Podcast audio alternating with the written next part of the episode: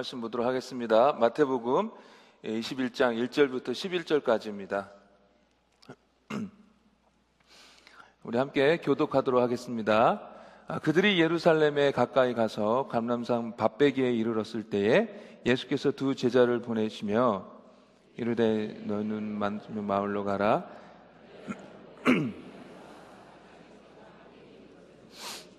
손은 내게로 끌고 오라.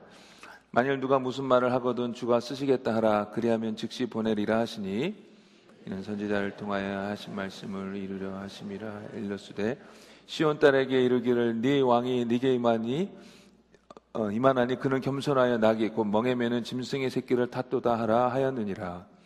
예수께서 예수께 명하신 대로 하여 나귀와 나의 나귀 새끼를 끌고 와서 자기들의 겉옷을 그 위에 얹음에 예수께서 그 위에 타시니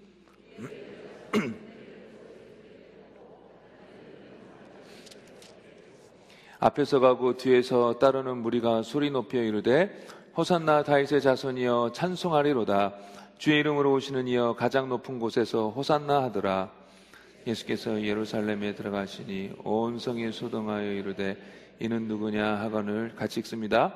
우리가 이르되 갈릴리 나사렛에서 나온 선지자 예수라 하니라. 아멘. 예수님께서 십자가에서 돌아가신 때가 정확히 언제인지 성경적인 증거, 그리고 성경 외에 역사적인 증거, 그리고 천문학적인 증거를 가지고 똑똑한 사람들이 계산을 해냈는데요. 두 개의 날짜가 가장 유력하다고 합니다. 하나는 AD 30년 4월 7일 금요일 오후 3시경에 돌아가셨다고 하고, 다른 하나는 AD 33년 4월 3일 금요일 역시 오후 3시에 돌아가셨다고 합니다. 어, 이두 개의 후보 날짜에 대해서 각각 많은 지지자들이 있는데요. 제가 좀 여기저기 찾아보니까 제 생각에는 AD 33년에 아, 돌아가셨다고 하는 지지자들이 더 많은 것 같습니다. 소리가 좀 울리는데. 어, 그래서 AD 33년 4월 3일에 예수님께서 돌아가셨다라는 것을 따르면 오늘 저희들이 읽은 본문은 그 날에서 5일 전인 3월 29일 일요일에 일어난 일입니다. 이스라엘에서는 오랜 시간에 걸쳐 메시아에 대한 소망이 발전되어 왔습니다. 물론 그냥 자기 스스로 만들어낸 헛된 바램이 아니라 성경에 기록된 예언을 토대로 발전되어 온 것이었습니다. 메시아란 말은 여러분들도 잘 아시다시피 주로 어, 기름 부은 자, 아, 기름 부은 자라는 뜻인데 주로 어, 왕들에게 적용됐던 그런 음, 용어였습니다. 특별히 다윗은 이스라엘에게 있어서 이상적인 왕이었는데 다윗 이후에 종교적으로나 정치적으로 나라가 기울기 시작하면서 이스라엘 사람들은 다윗 가문에서 다시 다윗과 같은 왕이 나타나서 예전의 이스라엘의 모습으로 회복시켜 주실 거, 회복시켜, 어, 회복시켜 줄 것이라고 믿었습니다. 그러나 남유다가 완전히 망할 때까지 다윗의 가문에서 그런 왕이 나오지 않았습니다. 유다 사람들이 바벨론으로 포로로 잡혀갔다가 페르시아의 고레스 왕의 명령으로 인해서 다시 이제 유대 지역으로 돌아오게 되었는데 고레스 왕의 명령에 의해서 어, 성전을 이제 무너졌던 성전을 다시 세우게 됩니다. 그러니까 드디어 이스라엘의 회복이 이루어지는구나 라고 이스라엘 백성들은 기대하게 되었습니다. 게다가 유대의 총독으로 세워졌던 수르바벨은 이 다윗 자손 중에 한 사람이었습니다.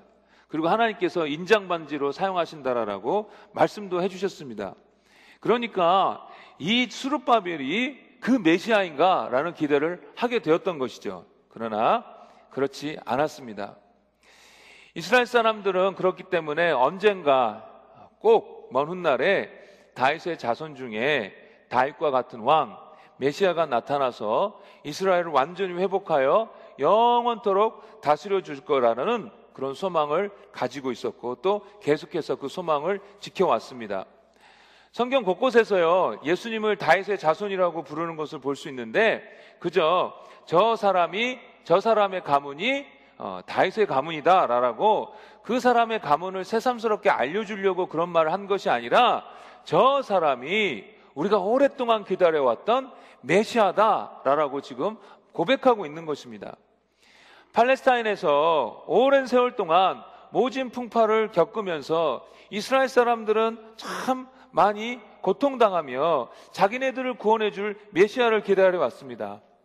게다가 예수님 당시에 유다는 로마의 식민지로서 로마의 폭력과 광탈 속에서 아주 심한 고통을 당하고 있었습니다.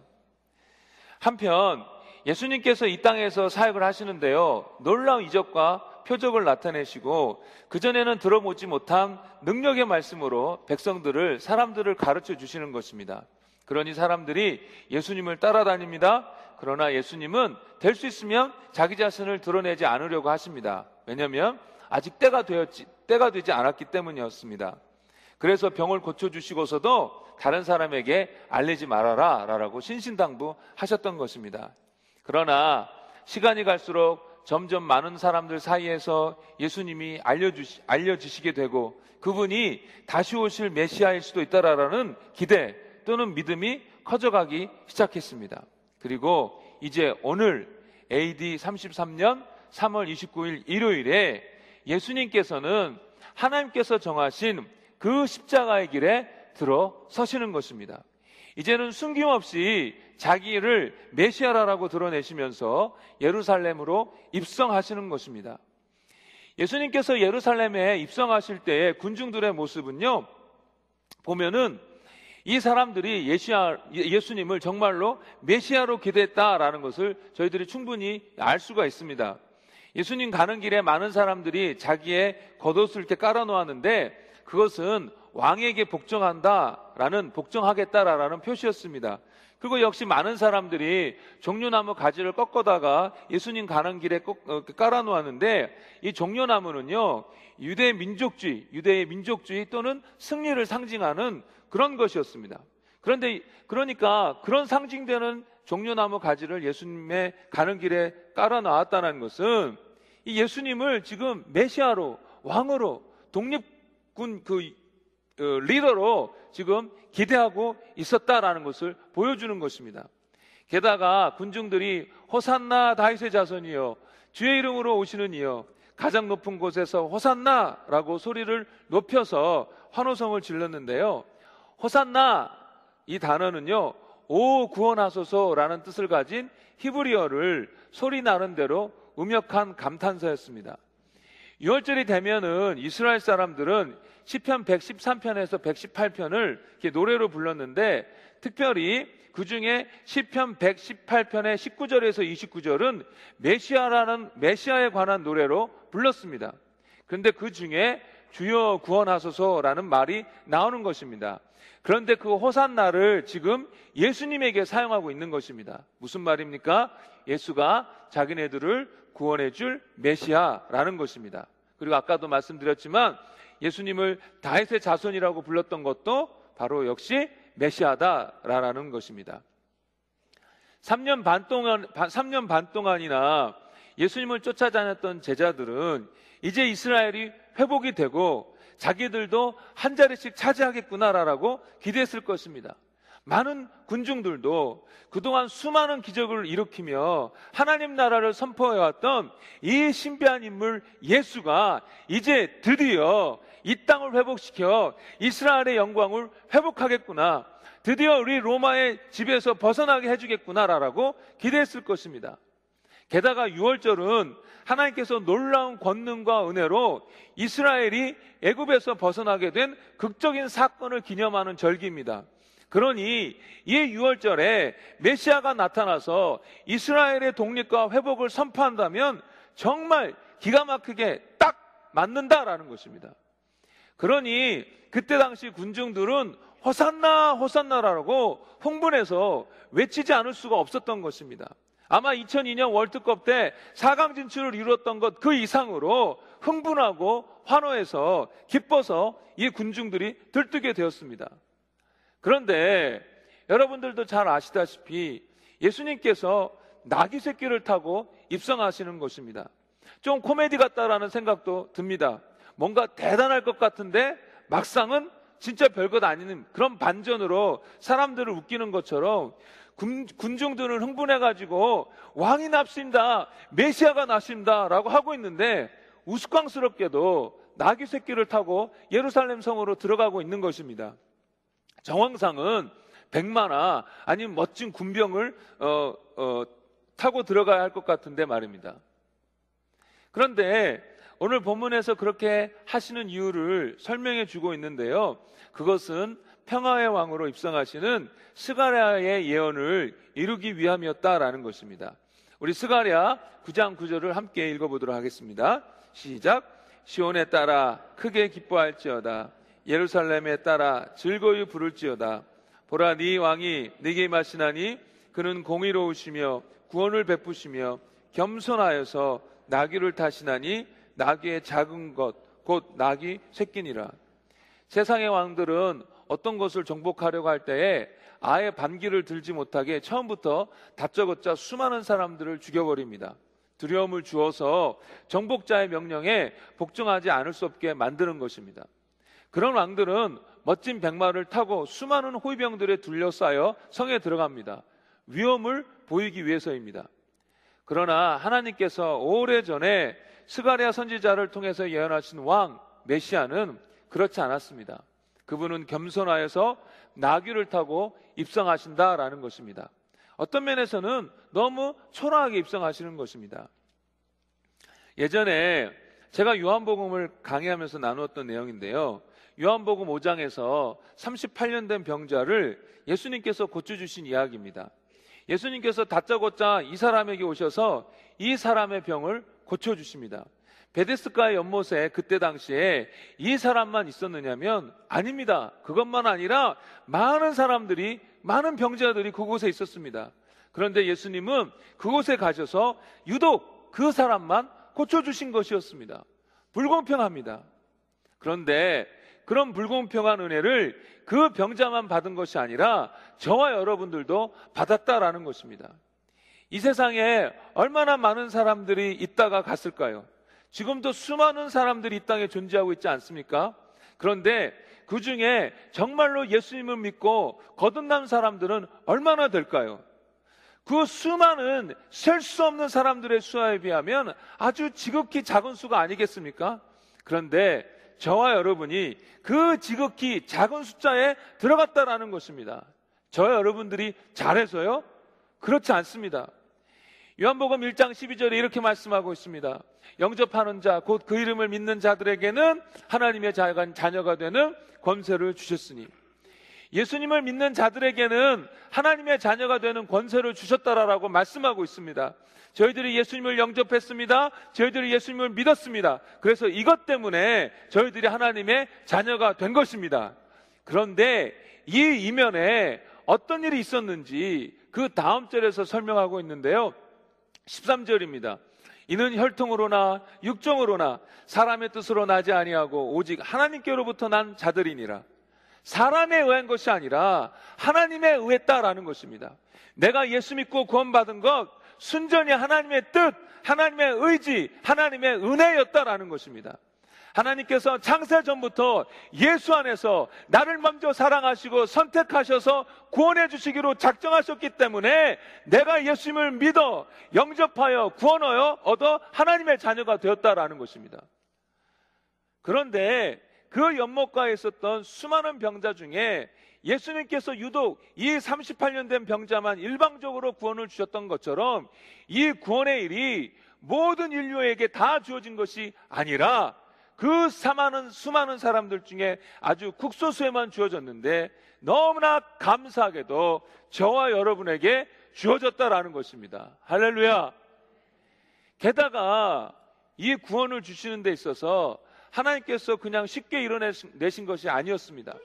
공의의 하나님이시기 때문에 우리의 죄, 우리 죄인들을 구원하시기 위하여 그에 상응하는 대가를 치르셔야 했는데 그것이 바로 독생자 아들 예수님을 십자가에 처참하게 죽이는 것이었습니다. 제가 지난 수요일에 시니어 어르신들을 모시고 성경 공부를 하는데요. 예수님께서 받으신 시험에 관한 내용이었습니다. 성경 공부의 계좌, 교재에 나왔던 내용이 무엇이었냐면 예수님께서 받으신 금식, 어, 시험이 40일 금식 이후에 어, 광야에서 받으신 것 외에도 여러 번이 더 있었는데 그 중에 하나로 예수님께서 십자가에 못 박혀 계실 때에 종교 지도자들과 또 지나가는 사람들이 너가 하나님의 아들이면 그 십자가에서 당장 내려와 봐. 그러면 우리가 믿을게. 라고 말했는데 이것이 예수님에게 있어서 시험이었다라는 것입니다. 여러분 아까 저 영상을 보셔서 아시겠지만 십자가에 양쪽에 손과 발이 못이 박혀서 그것으로 예수님의 몸무게를 지탱하고 있으니 손과 발의 뼈와 살이 찢어져 가는 것입니다. 채찍에 맞아서 뼈까지 드러나게 상처 입은 그곳이 몹시나 고통스럽습니다. 머리에 씌워진 가시감 면류관이 머리를 찔러 계속해서 고통을 줍니다. 또 십자가에 달린 상태에서 숨을 쉬어야 되지 않겠습니까? 숨을 내쉬고 들이쉬고. 그런데 숨을 내쉬기 위해서는 그 가운데서 발을 이렇게 세워야 했다라고 합니다. 결국 십자가에서 죽는 것은요, 발을 세우다가 세우다가 힘이 빠져서 못 세워서 질식해서 죽어야 죽게 되는 것이 바로 십자가의 죽음입니다. 그런데 그렇게 발을 세워야 할 때마다 극심한 고통이 따라오는 것입니다. 그런데 그 상황에서 내려와 봐. 그러면 믿어줄게. 라고 말하는 것입니다. 인간의 몸을 입고 오셨던 예수님. 극심한 고통 속에 지금 계시는 것입니다. 얼마든지 십자가에서 내려와 줄 수, 내려, 내려오는 것을 보여주실 수 있는 분이셨습니다. 게다가 그 사람들이 믿어준다고 하지 않습니까? 지금까지 아무리 복음을 증거해도 기적을 일으켜줘도 안 믿어서 안타까웠는데 이제는 믿어준대요. 내려오면. 그렇다면 되지 않을까? 아마 저 같으면은 그렇게 생각했을 것입니다. 그러나 십자가의 길만이 유일한 구원의 길인 것을 너무도 분명하게 아셨기에 내가 이곳에서 죽지 않으면 내가 이곳에서 지금 죽지 않으면 내가 죽지 않으면 너가 죽으니까. 내가 지금 죽지 않으면 내 형제들이 영원히 죽, 으니까.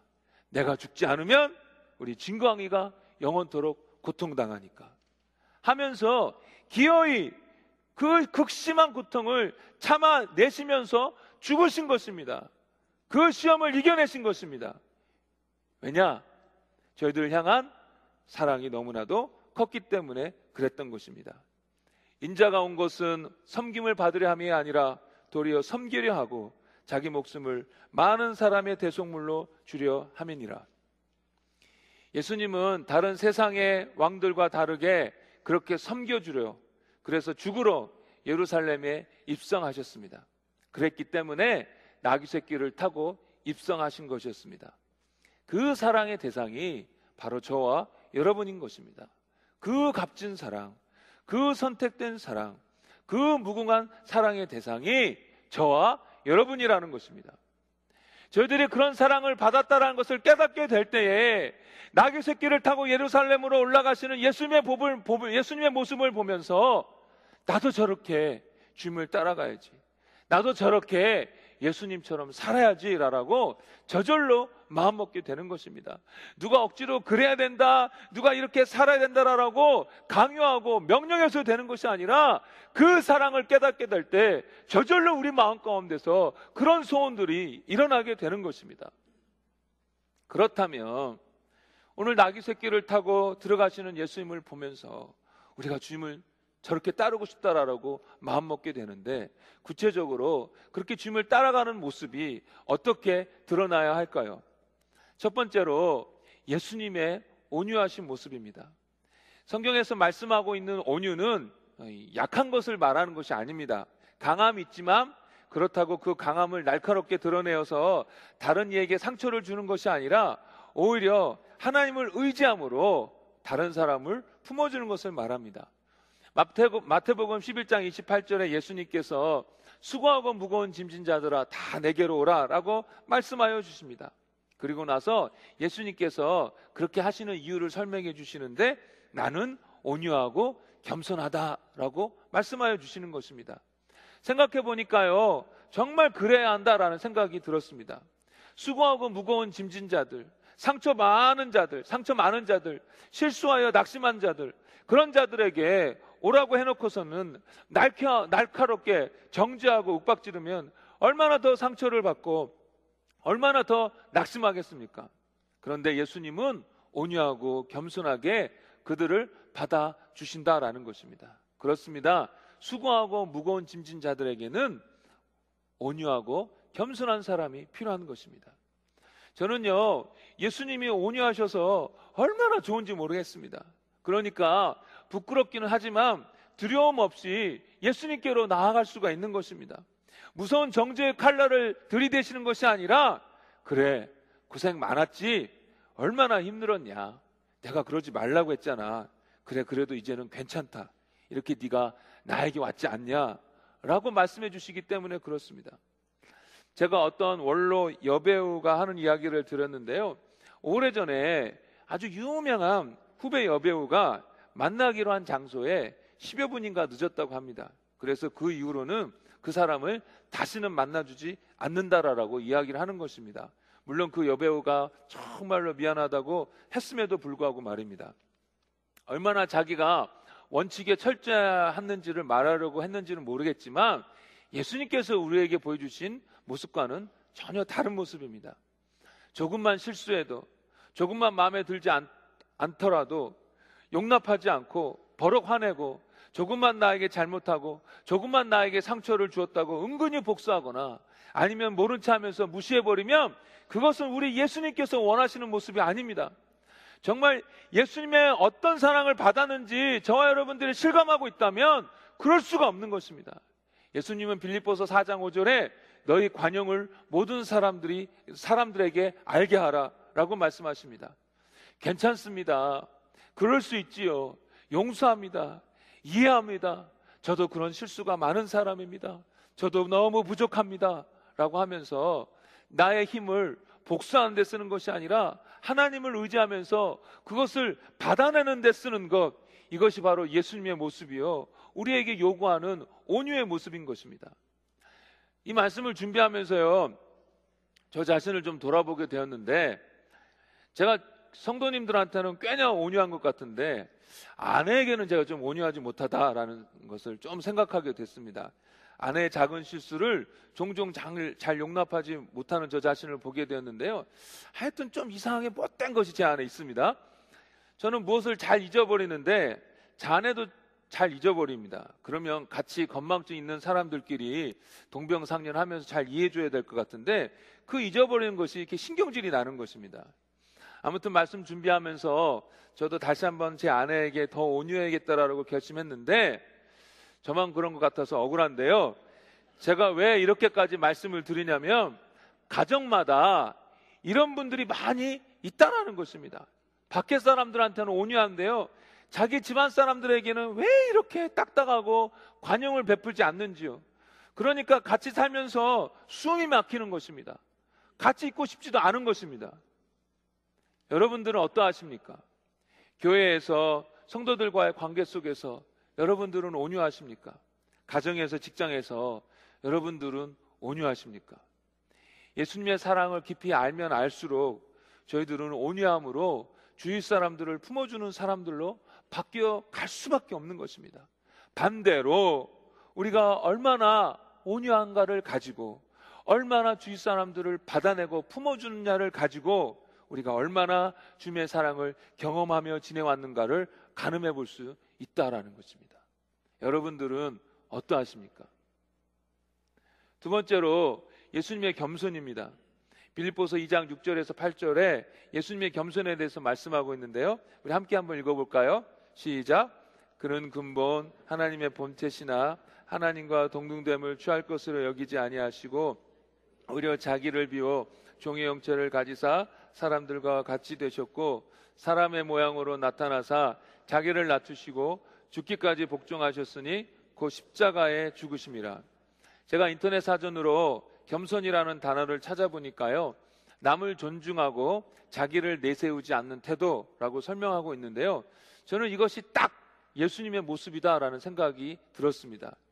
예수님은 하나님이셨지만 성부 아버지 하나님의 뜻을 존중하고 순종했습니다. 그리고 예수님은 내가 하나님인데 라고 내세우지 자기를 내세우지 아니하시고 오히려 자기를 낮추셨습니다. 신앙생활 하면서요. 이 겸손은 참 중요한 덕목, 덕목이 아닐 수가 없습니다. 왜냐하면은 하나님께서는 겸손한 자에게 은혜를 부어 주신다라고 약속하셨기 때문입니다. 그렇다면 저희들이 예수님처럼 겸손해야 되겠는데 이 겸손이 어떤 모습으로 드러나야 될까요? 여러 가지가 있겠지만 첫 번째로는 하나님 앞에 겸손한 것은 하나님을 의지함으로 나타납니다. 제가 헬라어 사전을 찾아보니까 성경에서 말하는 겸손은 자기보다 자기 자신보다 하나님을 의지하는 것이라고 이렇게 설명이 되어 있었습니다. 하나님의 은혜 없이는 아무것도 이루어질 수 없다라는 것을 아는 자. 그래서 주님을 의지하며 구하는 자가 겸손한 자다라는 것입니다. 그렇기 때문에 정말로 하나님 앞에 겸손한 자는 기도함으로 하나님을 의지하는 자가 될 수밖에 없는 것입니다. 기도할 때마다 간절함이 묻어나는 자, 그 자가 겸손한 자입니다. 일이 어려울 때만이 아닌 평소에 뭐가 다 잘 되는 듯 해도 내가 계획한 대로 모든 일들이 잘 진행된다 해다 하더라도 내 자녀들이 형통하고 있다 할지라도 내 사역이 과거에도 잘 되었고 지금도 경험과 실력이 쌓여서 잘 될 것 같더라도 여전히 주의 은혜 없이는 안 됩니다라고 하면서 주 앞에 간절히 기도하며 의지하는 자가 겸손한 자라는 것입니다. 정말 모든 일에 겸손히 나의 능력과 지혜와 경험보다 주님을 의지하는 저와 여러분 되기를 간절히 바랍니다. 두 번째로 겸손은 모든 것이 다 하나님의 은혜로 된 것임을 알기 때문에 자기를 드러내며 자랑하지 않습니다. 사람들로부터 인정 구하지 않습니다. 교만해지지 않습니다. 신명기 8장에서는 하나님께서 이스라엘 백성에게 교훈을 주시는데요. 주된 내용이 무엇이냐면은 여호와 하나님을 잊지 말아라라는 것입니다. 이스라엘 사람들이 그 가나안 땅에 들어가서 먹고 배부를 때에 하나님을 잊을까봐 염려스럽다라는 것입니다. 내 능력과 내 손의 힘으로 이 모든 것을 이루었다라고 할까봐 하나님께서 염려스럽다라는 것입니다. 그러시면서 하나님께서 설명하시는데요. 그렇게까지 할 수 있는 능력도 하나님께서 주셨다라고 말씀하여 주십니다. 다 하나님이 주셨습니다. 다 하나님의 은혜입니다. 자랑할 것이 없습니다. 저희들이요, 신앙생활 하면서 주님을 섬기면서 때로 고난을 당하고 조금 희생할 때가 있습니다. 그 시간을 지날 때에는 내가 고생하고 내가 눈물로 희생하고 내가 애쓴 것 같습니다. 정말 수고를 많이 한 것 같습니다. 그러나 돌이켜 보면 그렇게 할 수 있도록 하나님께서 은혜 주셨던 은혜가 은혜를 주신 것이었습니다. 그때 확 도망치려고 했는데 하나님께서 막아 주시고 더 이상 못 하겠다 했는데 하나님이 유로해 주시고 힘 주시고 못된 마음이 생겨서 그냥 한번 확 저질러 볼까 했는데 하나님이 미리 경고해 주셔서 그 어려운 시간들을 잘 견디도록 감내하도록 하셨다라는 것입니다. 남들이 보면 참 대단하게 잘한 것 같은데 그 속내를 들여다보면 다 하나님의 은혜였다라는 것입니다. 교회에서 열심히 섬겼던 것도 더 헌신하여 더 헌금, 헌금할 수 있었던 것도 밤새워 눈물로 마음을 쏟아내며 기도할 수 있었던 것도 애가 타서 전도에 열심을 내었던 것도 기쁨으로 선교를 할 수 있었던 것도 솔직히 돌아다 보면 다 하나님의 은혜였습니다. 어느 하나 하나님의 은혜가 아닌 것이 없습니다. 그런데 저희들이 어떻게 자랑할 수가 있겠습니까? 그런데 어떻게 다른 사람들이 안 알아준다라고 속상해하고 섭섭해할 수가 있겠습니까? 정직하게 한번 보십시오. 그러면 감사하지 않을 수가 없는 것입니다. 찬송하지 않을 수가 없는 것입니다. 내가 이 자리에 서 있는 것은 주의 은혜라 주의 은혜라라고 고백하지 않을 수가 없는 것입니다. 많은 분들이 우리 펠로십 교회를 위해서 정말 많은 수고를 하셨습니다. 교회 입장에서는 그리고 저희 성도들 입장에서는 그분들에 대하여 고마워하고 귀하게 여겨야 합니다. 그러나 동시에 열심히 섬겼고 또 열심히 지금도 섬기는 분들은 그건 모두가 다 하나님의 은혜였다라는 것을 기억하고 부족함 투성인데 이렇게 사용해 주셔서 감사합니다. 그저 저는 해야 할 일을 했을, 뿐, 했을 뿐입니다. 라고 진실되게 고백할 수 있어야 된다라는 것입니다. 저도 그렇고 여러분들도 그렇고 열심히 주님 섬기고 난 다음에 이렇게 마무리를 잘 했으면 좋겠습니다. 세 번째로 섬김입니다. 섬김은 상대방을 위하여 불편함, 희생을 감수하면서 내가 수고하는 것입니다. 예수님도 섬기러 오셨는데 우리의 영원 구원을 위하여 말도 안 되게 인간의 몸을 입고 이 땅에 오셔서 고통당하시고 끝내는 십자가에서 자기를 희생하셨습니다. 그런데요, 이 예수님께서 제자들과 함께 했던 마지막 저녁 식사 시간에 제자들의 발을 씻겨주시면서 내가 주와 선생된 내가 이렇게까지 했으니까 너희도 이렇게까지 섬겨야 된다라고 말씀하여 주십니다. 기꺼이 다른 사람들을 위하여 이렇게 낮아지고 힘들어지고 희생하게 된다 하더라도 섬겨야 된다라는 것이었습니다. 이것이 마땅하다라고 말씀하여 주시는 것입니다. 그러니 저희들이 예수님처럼 그렇게 섬겨야 되겠습니다. 한 가지 더 말씀드리고 싶은 것은요. 예전에도 한번 말씀드렸는데 섬김에 대해서 오해하지 말아야 될 것이 있는데요. 그것은 섬긴다고 하는 것은 누구의 발을 씻겨주는 것, 누구의 밑에서 일하는 것만을 의미하는 것은 아니다라는 것입니다. 상대방을 위하여 상대방 잘 되라라고 하는 이 모든 희생적인 일과 수고가 다 섬김입니다. 예수님의 예를 들자면요. 예수님은 이 땅에 섬기러 오셨는데 예수님께서 섬긴다고 3년 반 동안 다른 사람들의 발만 씻겨주고 사신 것이 아니었습니다. 가르치시고 병을 고쳐주시고 어떤 때는 혼내주시고 어떤 때는 심부름도 시키셨습니다. 그런데 이 모든 것들이 다 섬기는 일이었습니다. 왜 그렇습니까? 영혼들이 잘 되게 하려는 목적 가운데 이루어졌기 때문이었습니다. 그렇기 때문에 청소해서 아, 그렇기 때문에 교회에서 청소하는 일만이 안내하는 일만이 섬기는 것이 아닙니다. 가르치는 일도 섬기는 일이고 앞에서 뒤에서 다스리는 일도 섬기는 일이고 오이쿠스 목자로 섬기는 것도 목자도 섬기는 일입니다. 중요한 것은 우리의 마음입니다.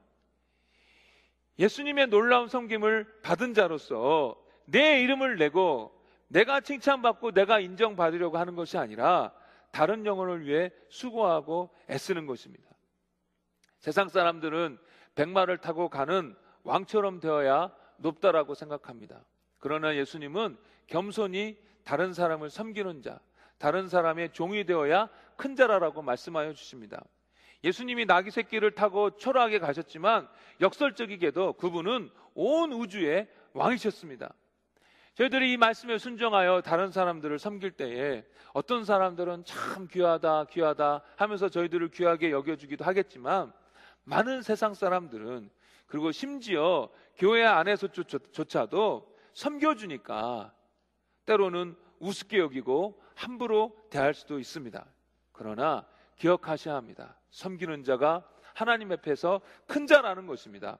천국에서 큰 자로 여김을 받는다라는 것입니다. 그러니 예수님처럼 기꺼이 섬기고자 하는 저와 여러분 되길 주의 이름으로 축원합니다. 마지막으로 예수님을 따르던 군중들의 모습을 보면서 한 가지 더 나누자면요. 서로 기대가 달랐다라는 것입니다. 예수님이 메시아라고 기뻐서 환호하며 떠들었던 제자들과 많은 군중들은 예수님께서 걸어가고자 하시는 것과는 전혀 다른 기대를 하고 있었습니다. 예수님은 메시아로서 죽으러 가시는 것이었는데 제자들과 백성들은 메시아로서 로마를 쳐부수고 독립을 쟁취해주고 이스라엘 영광을 회복하고 자기네들이 잘 살 수 있게 해줄 것이라고 기대했습니다. 그런데 조금 시간이 지나면서 예수님의 행보가 많은 군중들과 또 제자들이 기대했던과는 다른 것입니다. 그러니까 제자 중에 하나였던 가론 유다는 예수님을 팔아버리고 그 많은 군중들은 나중에 예수님을 십자가에 못, 못 박으라고 소리치게 되었습니다. 사실요, 그 사람들의 입장에서 보면 오랫동안 로마의 지배 아래 얼마나 많이 고통을 당해왔겠습니까? 얼마나 많은 슬픔의 눈물을 흘렸을까요? 얼마나 억울한 일을 로마의 섭정 아래서 당했을까요? 얼마나 힘들었을까요? 그러면 메시아 왔다고 그렇게 신뢰하고 기대하는 이스라엘 소원을 좀 하나님께서는 좀 들어주시지요. 불쌍하지 않습니까? 그러나 예수님은 더 근본적인 문제를 해결해야 했습니다. 로마의 앞자만 보지 죄에 매여 영원한 멸망으로 치닫고 있고 사단의 앞자에 고통당하고 있는 자신들의 모습을 보지 못하는 그 사람들을 위하여 예수님께서는 먼저 보이지 않는 영적인 문제를 해결해 주셔야만 했다라는 것입니다. 그것이 먼저 해결되어져야만 했습니다. 마찬가지입니다. 이 땅에서 여러 가지 종류의 문제로 고통당하는 사람들이 얼마나 많은지 모르겠습니다.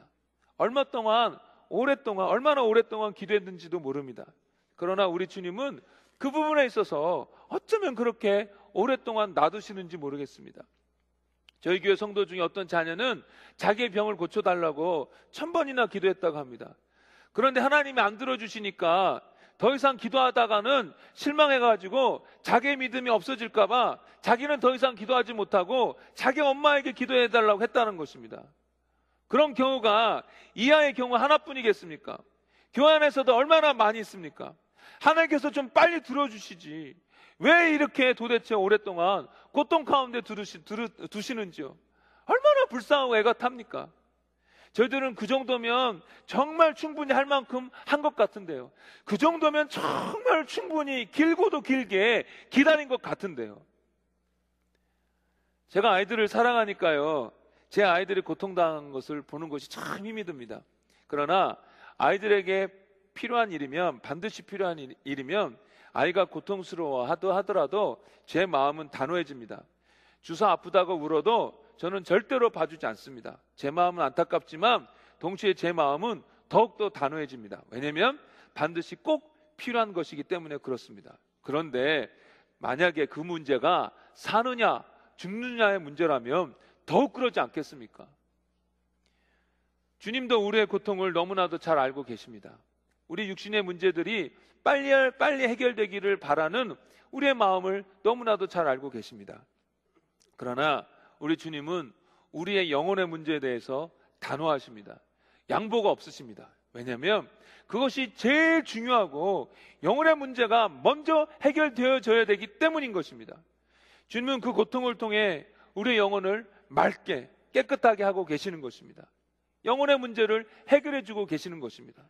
더 가까이 저희들을 부르고 계시는 것입니다. 영혼이 먼저 잘 되어야 합니다. 그렇기 때문에 그럼 저희들이 어떻게 해야 되겠습니까? 저희들이 우리 고통 가운데 있기 때문에 육신의 문제를 무시하는 것이 아니라 이 고통 가운데 있는 육신의 문제도 하나님 앞에 간절히 기도해야 되겠지만 영혼의 문제를 중요시 여기는 주님의 의도를 알고 저희들이 영혼의 문제에 이전보다는 조금 더 초점을 맞추고 하나님 앞에 나아가야 되겠다라는 것입니다. 그런데요, 이 상황에서 참 감사한 것은 이 고통의 시간을 지날 때에 함께 격려하며 잘 감당하라고 하나님께서 교회 공동체를 허락하셨다라는 것입니다. 혼자는 너무 힘들지만 같은 마음을 품어주고 옆에서 도와주고 유래주는 교회 공동체 식구들 때문에 그 짐이 많이 많이 가벼워지는 것입니다. 혼자 기도하면 너무 막막하지만 함께 한 마음으로 기도하면 그 기도해 주는 그 자체가 위로도 되지만 또한 하나님께서 그 마음 합하여 하는 기도를 들어 주시는 것입니다. 저는 어떤 모임에서든지 기도 제목을 나누고 또 서로 기도해 주는 시간을 갖고 나면 제 마음에 무거웠던 것들이 금방 가벼워지는 것을 느낍니다. 왜냐하면 주님이 분명히 들으셨다라는 것을 알, 알게 되기 때문에 그렇습니다. 남의 기도 제목을 가지고 간절히 기도하는 그 기도를 하나님께서 기도하시는 기뻐하시는데 방금 내 옆에 성도가 나를 위해서 기도해 주었다라는 것입니다. 이 사실 자체가 얼마나 저에게 위로와 평안을 가져다 준지 모릅니다. 그러니 고난 당할 때 여러분 성도님들과 더 나누십시오. 혼자 짐을 다 지려고 하지 마십시오. 오이코스에서 나누십시오. 여러분의 마음의 짐을 고백하십시오. 그러면 주님이 그것을 통하여 우리가 너무 힘들지 않도록 도와주신다라는 것입니다. 그렇게 하시려고 저와 여러분들에게 이 좋은 펠로십 교회를 허락하셨다라는 것입니다. 말씀을 정리하겠습니다. 오늘 많은 사람들이 환호하고 들떠서 예수님을 맞이하고 있는데요. 과연 예수님은 어떤 심정이었을까요? 얼마 전에 제자들에게 이렇게 말씀하셨습니다. 당신이 죽어야 된다고.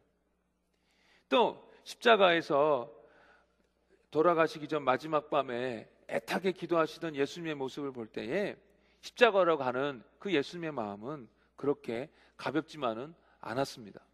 그런데 많은 사람들, 함께 3년이 넘게 옆에 있던 제자들도 그 십자가의 죽음을 앞두고 있는 예수님의 마음을 헤아리지 못했습니다. 다들 자기가 원하는 것들로 가득 차서 예수님의 말씀을 헤아리고 싶지도 않고 알 수도 없었습니다. 많은 사람들이 예수님 곁에 있었지만 그러나 가장 혼자였던 분이 바로 예수님이셨습니다. 예수님이 홀로 그 어려운 십자가를 십자가의 길을 걸어가셨던 이유는 저희들을 사랑하셨기 때문이었습니다.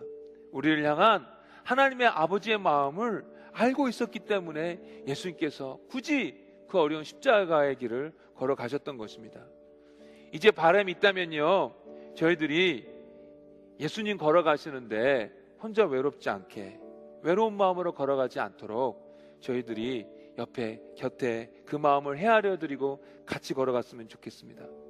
이제 예수 믿고 구원받아 하나님의 자녀가 된 저희들 이제 좀 하나님의 마음을 헤아리는 자녀들이 되면 좋겠습니다. 하나님 아버지는요, 뭐가 좋으시냐면요, 집 나간 자식이 잃어버린 영혼이 돌아올 때에 정말로 정말로 기뻐하신다고 합니다. 하나님 아버지는요, 자기의 자녀들을 지극히 지금 사랑하고 계신다고 합니다. 하나님 아버지는 저희들이 예수님처럼 온유하고 겸손하게 다른 사람들을 섬길 때에 기뻐하신다고 합니다. 이런 주님의 마음을 저 여러분들이 좀 알았으면 좋겠습니다. 그러니 이 주님의 마음 헤아려서 그렇게 주님과 가까이 동행하는 우리 모두가 되길 주의 이름으로 축원합니다. 우리 다 같이 일어나셔서 찬양하시겠습니다.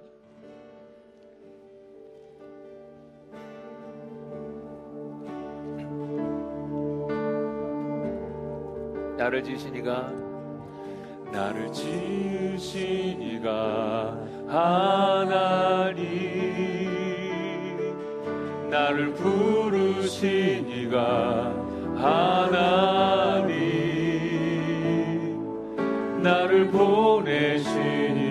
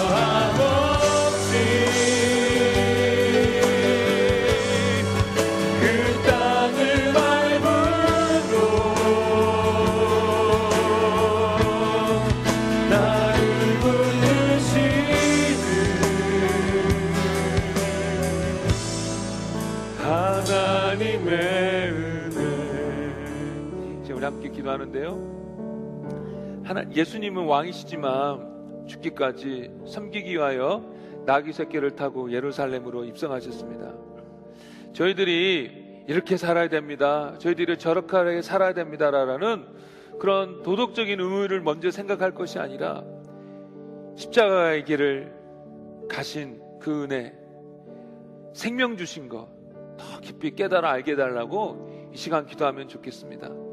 왜 우리의 마음이 이렇게 메말라 있습니까? 왜 우리가 온유하지 못하고 겸손하지 못하고 섬기지 못하고 있습니까? 주님의 사랑으로 저희들의 마음이 적셔져 있지 않기 때문이 그렇습니다. 주님의 사랑을 저희들이 생각해 보지 않았기 때문입니다. 이것이 틀리다 저것이 틀리다 그런 것만 보지 나를 휘감고 계시는 그 사랑 그 큰 사랑을 보려고 하지 않고 있기 때문에 그렇습니다. 이제는 그 사랑을 먼저 보려고 해야 합니다. 그 사랑으로 적셔져야 합니다. 그 사랑으로 내 가슴이 뭉클뭉클해져야 합니다.